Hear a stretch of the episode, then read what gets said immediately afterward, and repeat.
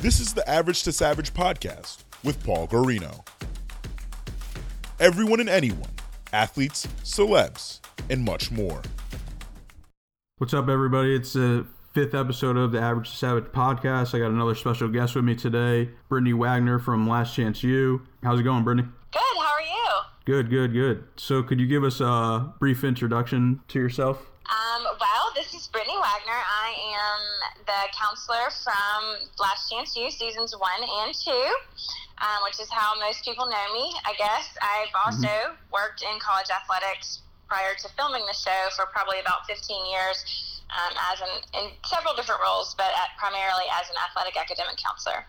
And I'm now the founder of 10,000 Pencils, and um, the Last Chance Foundation, basically doing the same thing that I was doing on the show, but just not um, working for an institution anymore, working for myself instead. Gotcha, gotcha, gotcha. Yeah, so you were on season one and two of Last Chance U. So what was it like being on the show, and what was it like becoming one of the stars of the show? I mean, filming the show, like I, I really didn't know. Season two is definitely different from season one, but mm-hmm. season one, I really didn't know what I was getting myself into. I mean, I've never been on a TV show. I've never been around like filming really of anything. So I don't know that I fully understood like what was about to happen.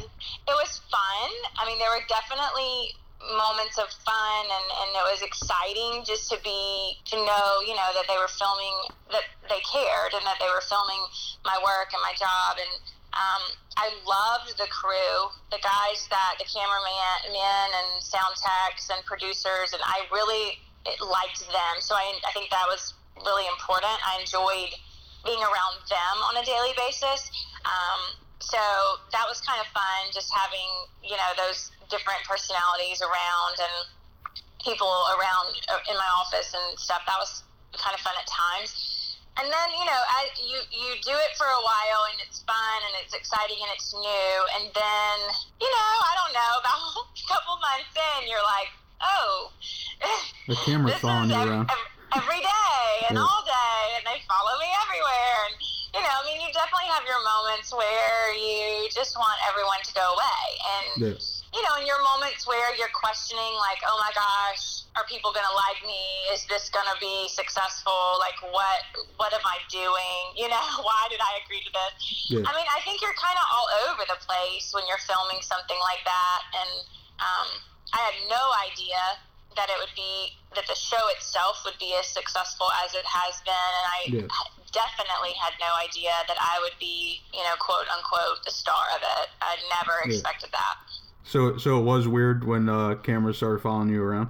Yeah, I mean it's weird. It's weird to you know you just would like I would get up from my desk and you, you try. I tried really hard to just be myself and do my normal routine. But I mean it is it's weird when you get up from your desk and you're just walking to the admissions office to ask a question and five people are following you. You know, or when you yeah. are going to eat in the cafeteria and you're sitting down with coaches or a friend to eat and cameras are filming you put putting every bite of the you know greasy hamburger in your mouth and I mean it's just odd. And they came to my house and filmed me. It didn't really make the show but I mean they filmed me kind of going about my daily routine with Kennedy like on a mm-hmm. Saturday and Sunday. And that's weird you know. Yeah. I remember going to a pumpkin patch with her to pick out like our Halloween pumpkin. And getting out of the car and like six people jump out of white vans and you know and they're following me to the pumpkin patch and all the people that are working at this pumpkin patch are looking at me like what?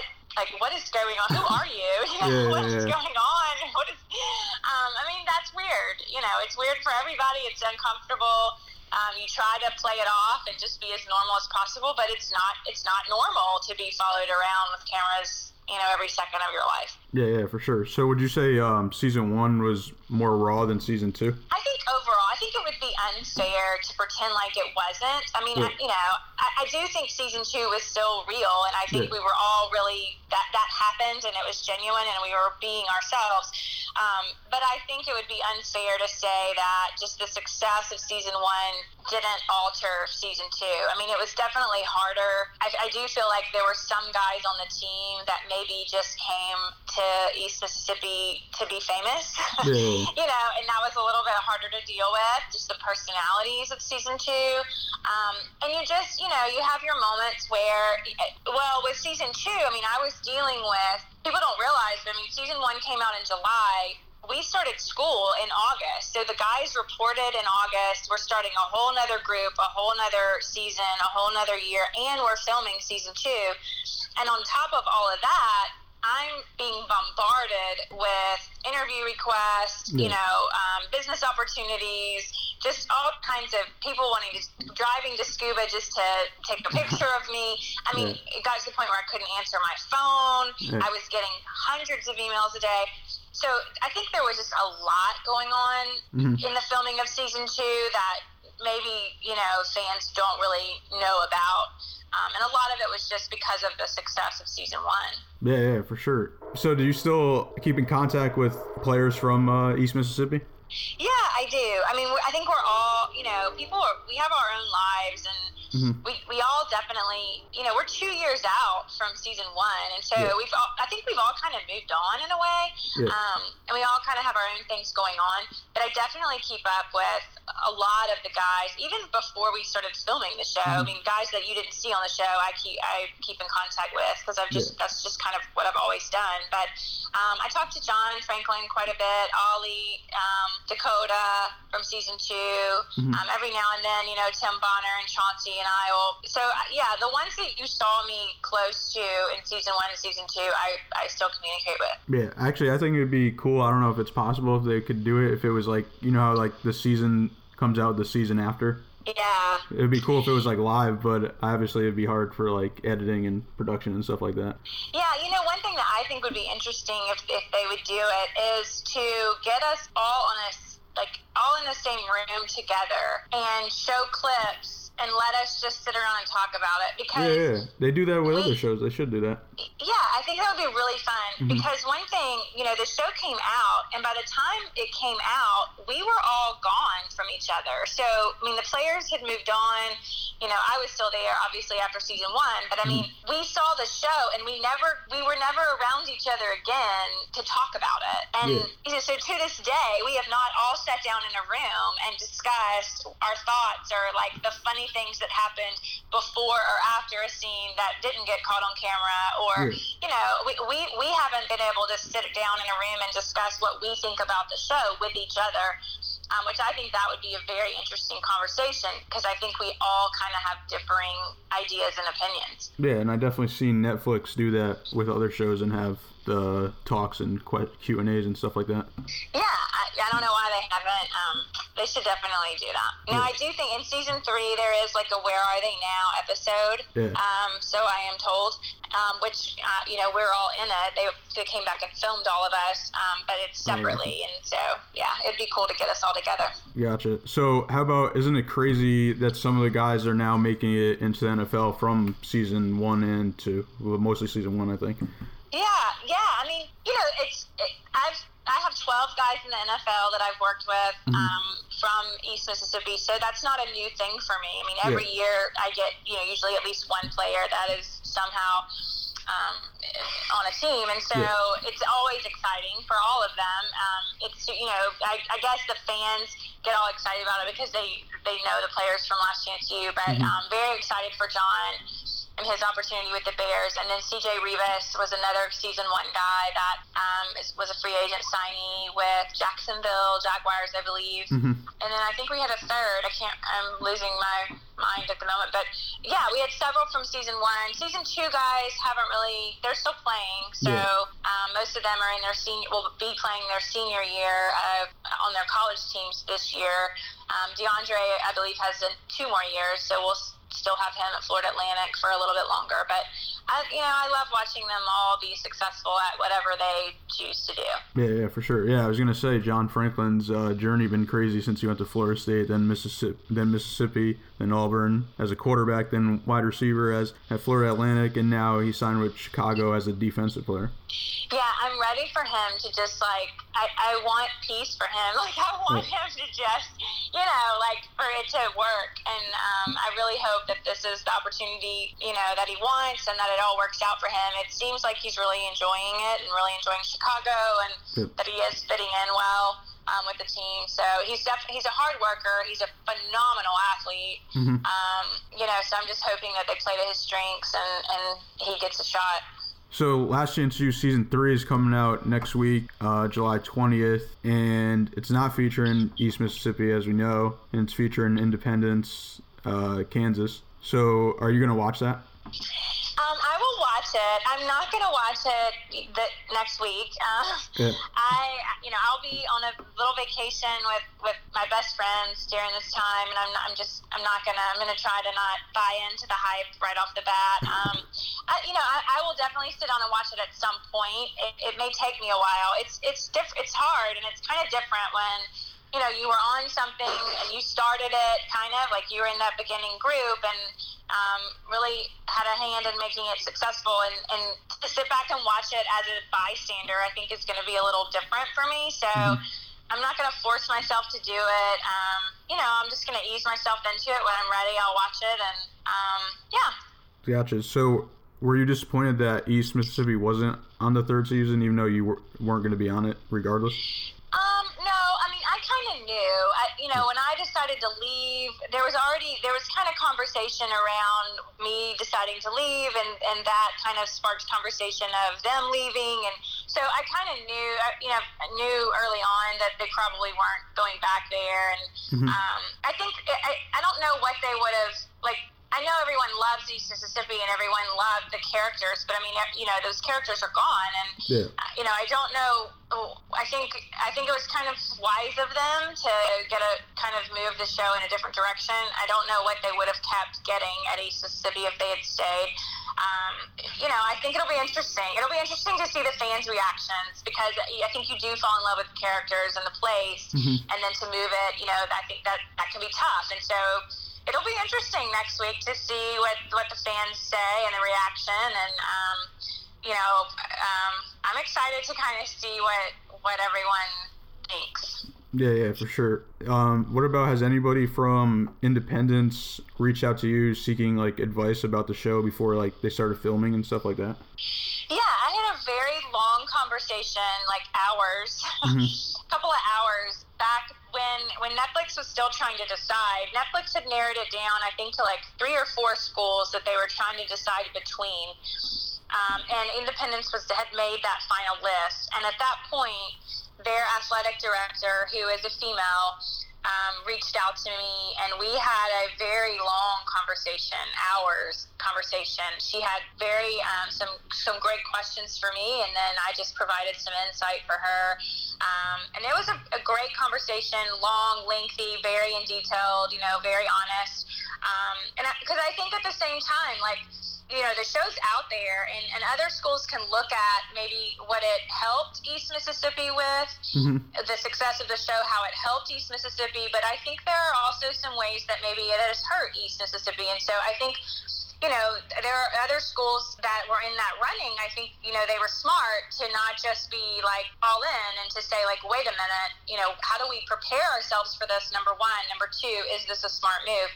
And, uh, you know, she had some questions in that manner of, you know, how do we prepare ourselves? And then what's the downfall going to be? Like, what are the, you know, could this ruin us, Yeah. basically, you know, as an institution? And so I just, you know, I, I just tried to be really honest with her about what they were getting themselves into. And um, obviously, it's a, it's every experience is going to be unique and there's going to be differences just because of location and school and personalities and all that. So, I'm not going to pretend to be all knowing at you know what they were walking into, but um, yeah, I, I definitely tried to provide insight and help, and um, I haven't heard from them since. Um, I haven't heard from them since they've been selected and since they filmed, so I don't know.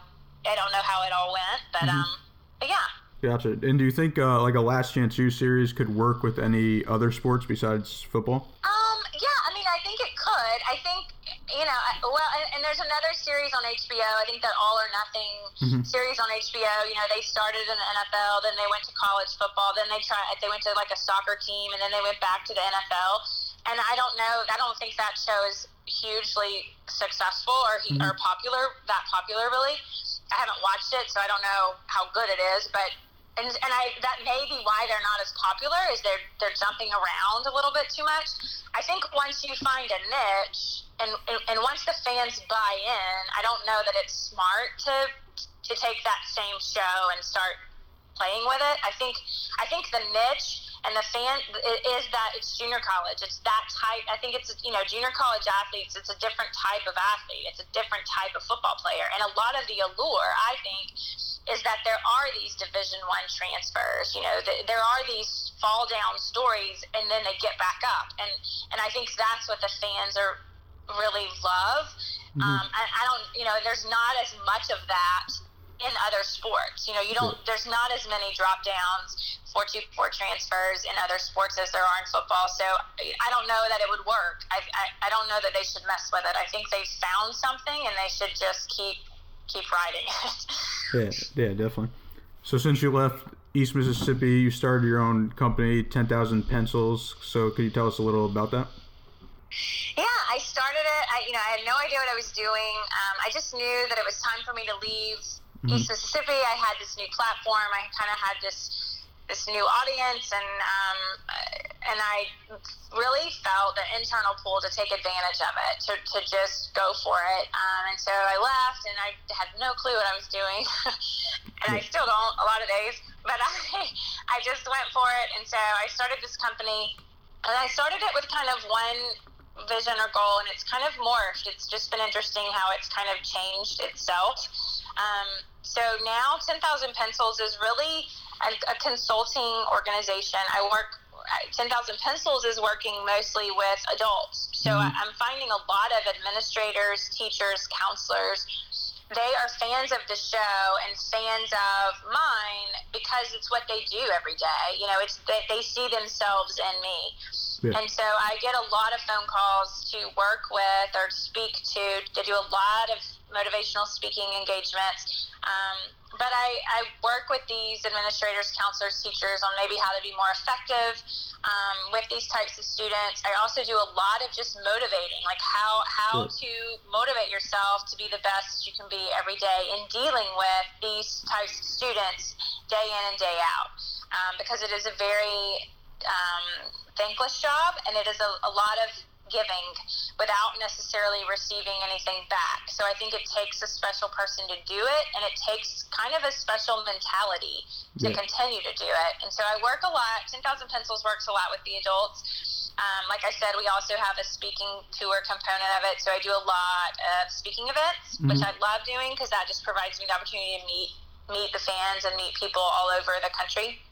Um, so that's really what 10,000 Pencils has morphed into. And then I, I wanted to try to get back to working with the athletes in some capacity. So we started Last Chance Foundation, which is a foundation that basically scholarships um, high school seniors, uh, football players only right now, but high school senior football players into into my program. So um, this year we're only taking on four, but we're going to take on four high school senior football players that that I will work with one on one and um, hire people and train them to work with them as well. So we're starting small with just four to kind of figure it out, figure the kinks out, and then we'll grow it from there. And hopefully, the vision is to hire counselors all over the country that I train, and yeah. um, and then we have athletes all over the country that are working with these individuals. Gotcha. That's pretty cool. Yeah, it's really exciting. Um, you know, that's kind of what I wanted to do with 10,000 Pencils, and it just it just kind of morphed into two separate businesses. So yeah.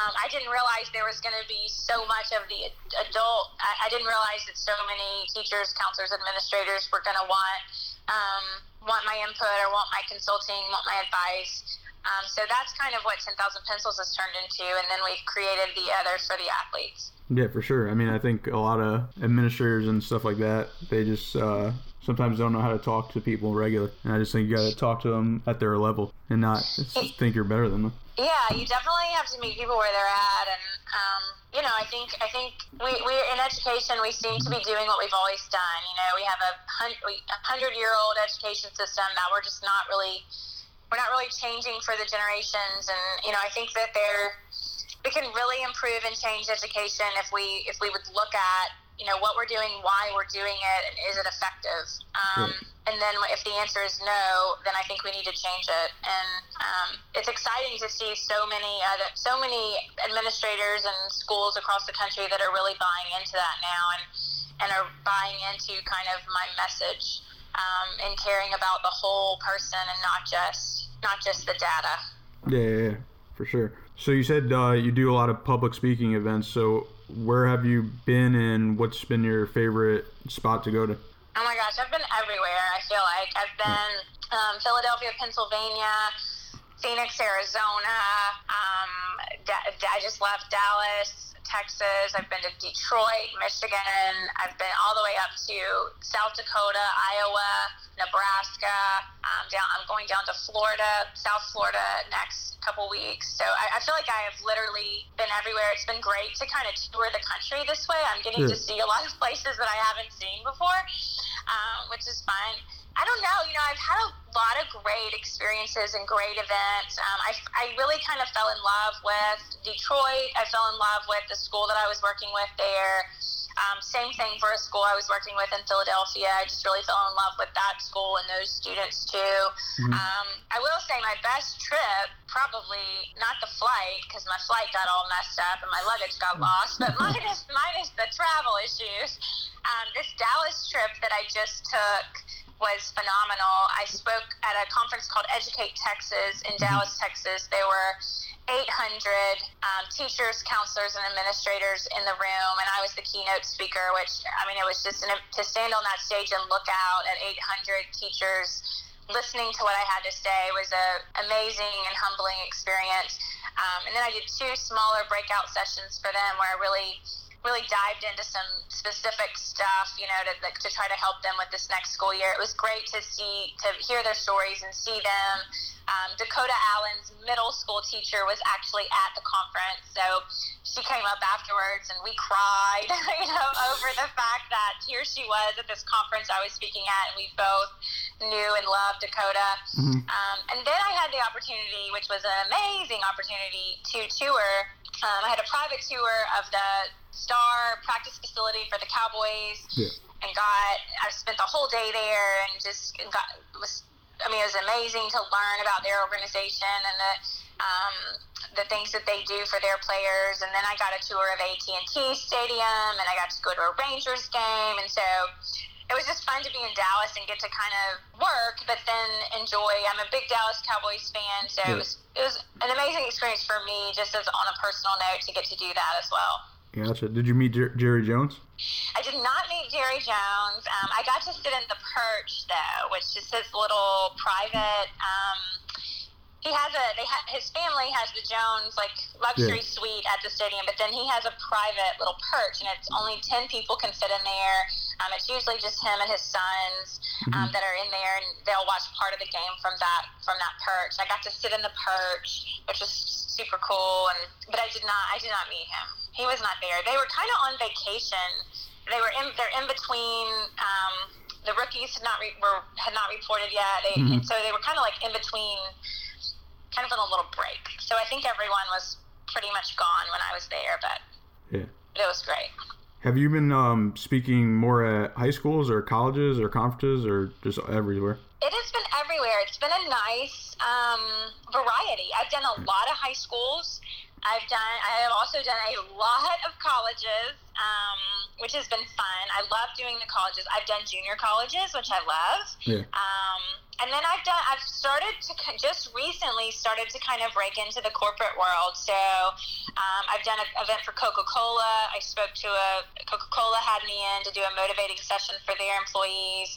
Um, I've done a social worker event event for social workers across the state of Mississippi. I'm doing a big banking event in a couple weeks. Um, I'm I'm going actually leave tomorrow to do an event down in Mississippi that is for all the administrators and superintendents of the state of Mississippi. I'll be the keynote for that. So yeah, it's, it's interesting when you get a call from you know like Coca Cola wanting you to come speak. You know, you're like, well, what do you what do you want me to say? you know, I mean, why Coca Cola? Like, why are you calling me? Um, but you know, I mean, I think the message of the show and the things that I think it's a universal message, and um, you know, relationship building is is something that needs to be done across the board, no matter what you're doing. And, and so I think it, it is interesting when I get those calls, but uh, but it never fails. I mean, every time I go and do an event like that, I leave thinking like, yeah, that was good. You know, that was Yeah. good. So um, Coke was fun. Coca Cola was fun. Have you been invited to any commen- commencement speeches yet? I haven't, which I find interesting. I kind of thought that that's what I would be doing a lot of, Yeah. and I haven't. Um, I don't know. I'm probably not educated enough. You know, they always like these very prestigious, educated people to speak at graduation events. So I'm probably probably too too southern and like not smart enough. Oh my god. What about uh? So you so you also have your own podcast, uh, Sharpen Up. Uh, what kind of subjects are you talking on, about on there? you know, I'm kind of all over the place. That's been Right. really fun. I never thought that I would do that ever. Um, and when the company had approached me about doing it, I, I mean, I was like, what? What am I going to talk about? Um, it's been really fun. It's also been really challenging. I will say that. Um, I think the most challenging thing is actually coming up with topics that I think people want to hear and Yeah. um, just coming up with like what, what I'm going to do, what the show is going to be. Um, so we we are actually at the end. I've got one more episode. I have not been consistent with it here lately, which is my fault and my bad. But it's hard to get it done every week. Yeah. Um, but I have one more episode. I'm going to do a final episode for season one, and then that'll wrap up season one of the podcast. Um, and, and we're just kind of going to sit. I'm not sure when we'll kick off season two. Um, maybe around football season, or, or we may wait. Um, not real sure. We're just kind trying to kind of wait it out and see what happens with season three of the show, and then um, see where we need to go from there. But it's been really fun. We've talked about football. We've talked about relationships. We've talked a, a lot of psychology, um, some education issues. We also had Drew Jubera, who is the writer for the GQ magazine, that article that kind of sparked Last Chance U. Yeah. We had him on just kind of discussing Last Chance U. I think that was our highest rated show. Um, we had John Franklin on, so Lane Kiffin. Um, we've touched on a, a couple kind of hot topics. I'm not. I don't want to get all controversial. I did touch on the LeBron James shut up and dribble thing. Um, so we've done a couple controversial issues, but um, yeah, it's just it's kind of been all over the place. But people are listening, so I guess they like all over the place. I don't know. Yeah, why not? A, wide variety of uh, subjects. yeah, and you know, I have a wide variety of fans. Yeah. Um, True. You know, when we were talking about the podcast, that was one of the things the company that I work with. They were kind of floored when they started running my demographics of like who my fans were because it's all over the place. I mean, it's I, it's not just men, it's men, it's women. It's not just college students, it's college students and teachers and adults. I mean, it's uh, my range is like from 18 to 50 something, and it's it, you know it's all over the country. It's all there. I have fans in other countries because Netflix obviously is worldwide.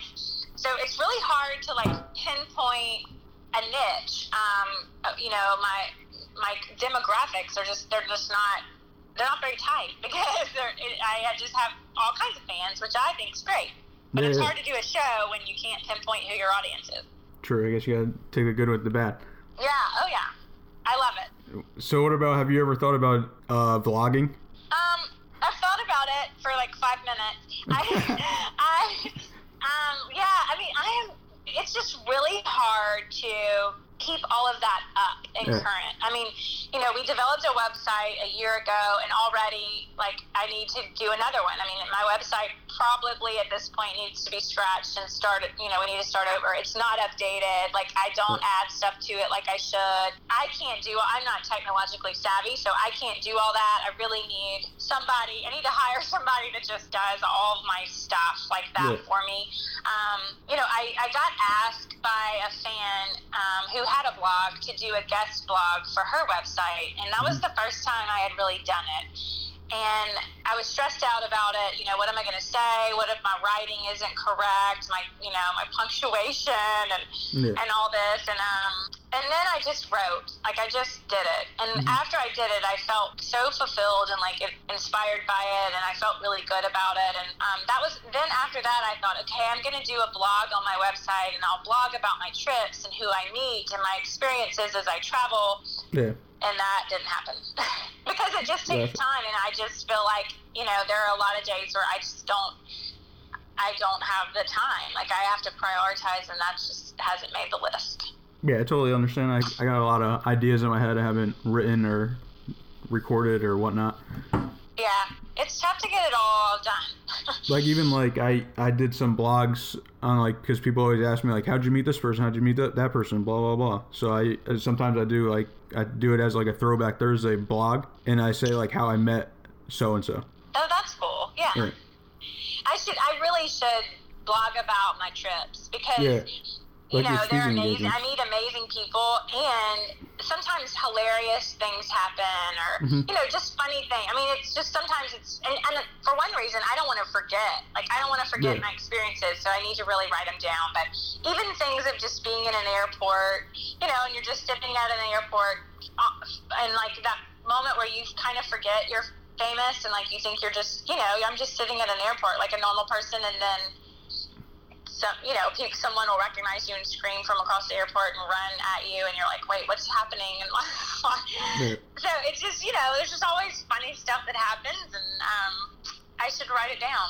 Yeah, maybe i'll start doing that. Yeah, I used to actually write down what I did like every day, oh yeah.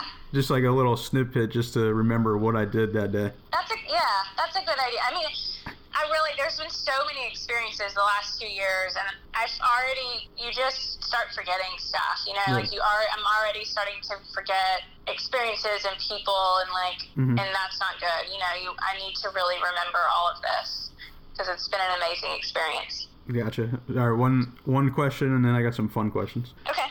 So, what are your future goals, and do you have any future projects in the works? Oh my gosh, I have so many. Actually, my to-do list right now I will actually goals. read it to you. It's it's my second item on my to-do list is to write out my plan because I have all these ideas and I have all these sheets of paper with like my goals and my ideas and I'm like I am I'm gonna get a poster board out and I'm fixing to put all of this out on one paper.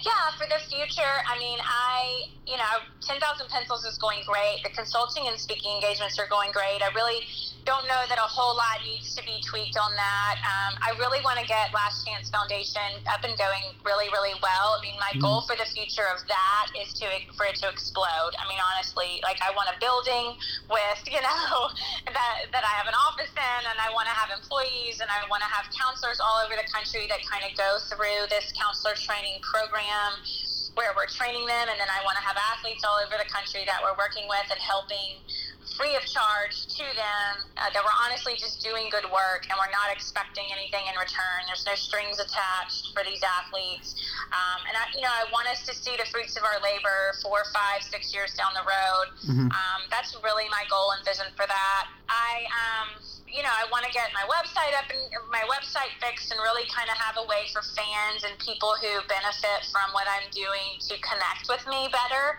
I feel like there's, they don't, other than just emailing me, there's not a great way for people to connect with me. And um, I want to be able to connect with those people that are supporting me in a better way. Um, merchandising is kind of on the list. There's, um, I am in the middle of negotiating a TV contract with um, a certain celebrity that I can't really mention right now, but um, for a scripted TV show that is hopefully um, going to be done about me in the near future. So all of that is going on. Um, uh, you know, there's just a lot, a lot of ideas. After being with the Cowboys for a day, um, there's kind of been some some ideas floating around about me starting to work maybe with some NFL rookies, and so you know that's out there. And there's just there's there's a lot of stuff that I a big plan and a lot of goals for the future. Gotcha. So, oh, actually, I a random question. How did you come up with the name Ten Thousand Pencils? You know, the show, I mean, the Do You Have a Pencil line? Yeah. Everybody, that was kind of the, the thing that my brand, I guess, the thing that stuck with me. And I, I had read a book um, Outliers by Malcolm Gladwell, and he talked about 10,000 hours of effort. Mm-hmm. You know, my thing was 10,000 pencils, and I really felt like 10,000 pencils was symbolic of of the athletes that I've worked with Mhm. along the way, um, and then also like the, the hours of effort. I mean, the, the every you know, I look at pencils as kind of symbolic of opportunity, symbolic of effort, and it you know it, it takes a lot of opportunity and a lot of effort. It takes taking advantage of opportunity in order to create your path and your outcome. And I just kind of pencils was my thing, and I tied that in with the 10,000 hours of effort. Drew Jubera actually was the one that came up with it. We we we tossed around ideas, and he was the one that actually kind of finalized like the whole 10,000 pencils thing. And then we hashed, you know, we did the 10KP for uh, Mhm. to make it shorter, and yeah. It just kind of developed over time, but the fans of the show were the ones that really started the whole pencil thing. Yeah, yeah. How many pencils did you give out? I, re- I have received over 4,000 pencils from fans all over the world. Um, I've given most of them away. They're just normal, like yellow pencils. Um, I've given most of them away. I would love to get my own, like, pencil line. I think that would be fun. Um, and now I'm doing a thing when I go speak. I do a whole speech about where I talk about rubber bands and I talk about the power of positive thinking and changing your thoughts, changing, Yeah. you know, changing your attitudes. And so I wear a rubber band around my wrist, and every time that I get into a negative mindset or I, I pop myself with that rubber band, and when I invoke physical pain on myself, then I will quickly make my, you know, I'll, that'll remind me, uh, change your thought, change it now. And so I do that. I kind of give that speech um, to certain groups. And so now I've been asked if I have rubber bands for sale that have like a motivational message. So I'm thinking about that. I'm like, okay, I need to, I need to get some rubber bands and put some, you know, encouraging words on them, and, and maybe start handing those out at these conferences or. Um, so yeah, pencils and rubber bands, I guess, will be my thing. Yeah, actually, yeah. I was just I was just listening to the your last podcast about that. Yeah, yeah. So people, I get asked all the time now, like, do you have any rubber bands So- that I can that I can buy or whatever? I'm So like, it's not it's not no, that you have a I pencil need anymore. I need pencils and rubber bands. So no, uh, what about no like pencil brands reach out to you like collab or something? No, which I find so weird. Yeah. Because you know you don't, which you don't see a lot of pencil marketing. I guess pencil Yeah. companies don't really feel the need to market themselves, maybe. Yeah. But um, I, I find it so strange that I haven't been reached out to by um, Ticonderoga or any pencil company, Bic. Um, Yeah. I have actually reached out to. We, I've had people on my behalf, and I have actually reached out to them. Um, it's my understanding that Lee Corso is a founder or, a, or on the board or something of one of the big pencil companies, and so I thought, okay, there's my tie-in. Um, but no, I haven't. I mean, I think we could get a huge pencil thing going. Um, Yeah. Just the, you know the, the rebirth of pencils Yeah, uh, yeah. that I could lead the charge on, but I have not been contacted. Yeah, you got to get on a pencil commercial too. Exactly, I I am with you. Yeah, actually, well, Bic is right here where I'm at in Connecticut. Oh, headquarters. Well, they must be. They must not have Netflix. I don't know. They're missing an opportunity. yeah, for sure. How do you uh, feel about social media? Oh goodness.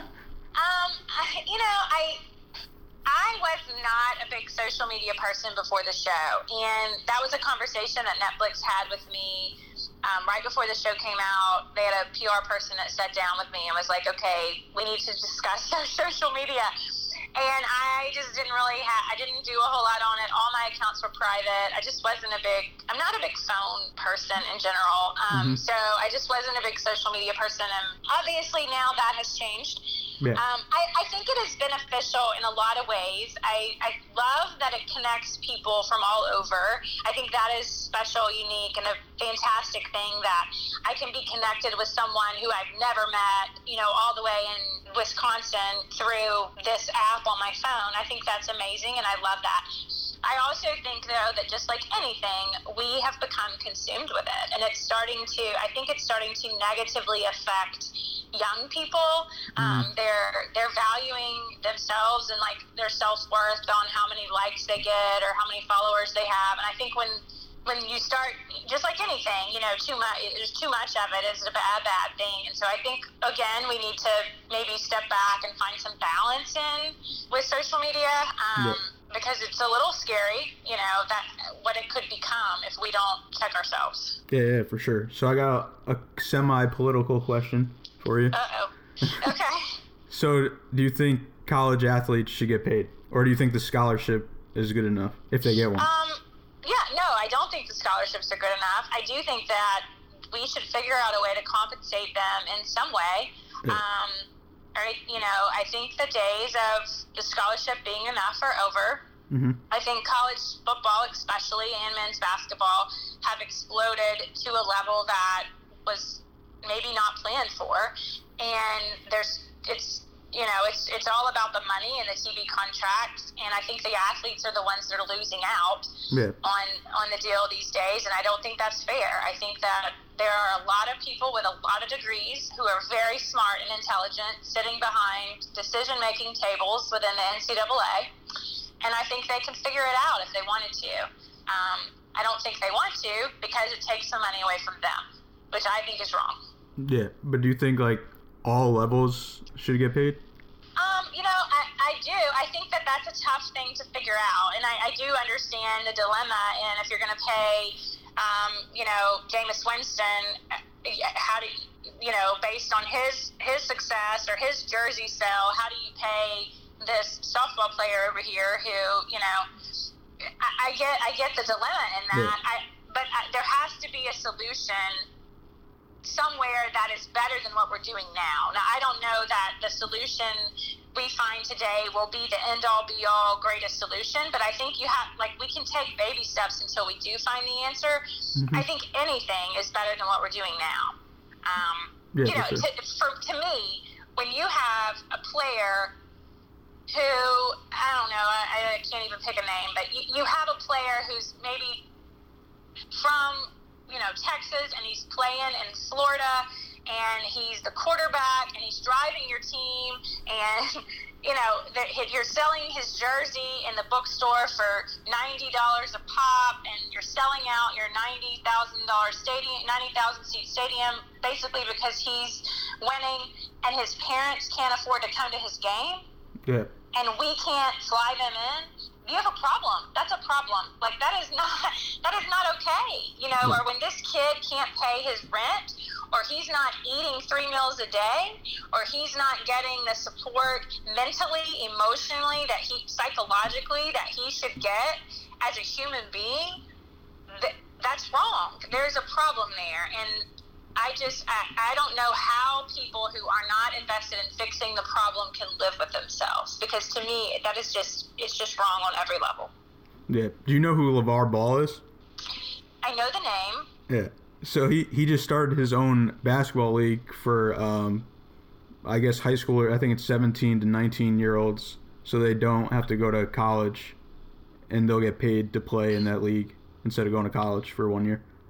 Okay, yeah. Th- Well, and there's a football league starting up that's going to do this a similar thing. So I think people are starting to test Yeah. the NCAA and these professional organizations, which I'm all for. Like, let's it's let's do something. I mean, Yeah. it's better than nothing. Yeah, I think in general, uh, like probably within the next like 50 years, like colleges are gonna decrease. Like I think you colleges know, are gonna I, shut I, down. yeah, and I don't know that I love that. I mean, I think Yeah. that you know education is important, and I do think that college athletics started out. It was a balance, you know. It was a way for people maybe to go to college that couldn't afford to go to otherwise, and they were getting two things out of it. They were getting a great education, and they were able to play their sport. And I think that's a beautiful thing. And I, I don't know that I want the education to be completely taken out of it, but we but we've gotten to the point where we're not valuing the education and we're using the player and Yeah. and, and then but then we're saying but they're getting an education but are they i mean like Mm, yeah. I, and so i think you know i think there's got to be a different solution and i i want education to be a part of the solution but I- we can't just stand there with our arms crossed you know doing what we've always done and thinking that it's okay when somebody is making millions of dollars off of these players whose parents can't even watch them play. Yeah. Um, it, we just have to fix it, and yeah, Yeah, definitely. And it's also crazy that the coach that they're playing for is most likely a millionaire. Yeah, you know, yeah. I mean, coaches' contracts are a little out of control. Yeah. Um, it seems like administrators, athletic directors now aren't, they have no power or control. They're just working for the coach. And, Mhm. um, you know, I, yeah, I mean, it, it's a lot to fix, but it's fixable. I think it has to start from the top, and Mhm. somebody has to say, enough is enough. We're not doing this anymore. And who, when, when that person, you know, whoever that brave soul is, I will stand behind them. Maybe it'll be, maybe it'll be you at and you go to the NCAA office. oh gosh, I don't know. All right. Well, I think that's all the questions I got. no, thanks. That's Oh. awesome. Thank you. Oh, I want to. I appreciate you coming on the show, and if you want to tell people where they could find you on social media. My Twitter and Instagram handle are the same. So it's at Brittany underscore MS girl. MS is in Mississippi. Yeah. So at Brittany underscore MS girl is my Twitter and Instagram following name. And then I have a Facebook fan page. I also have a website, BrittanyWagner.com. Gotcha. Thank you. Thank you.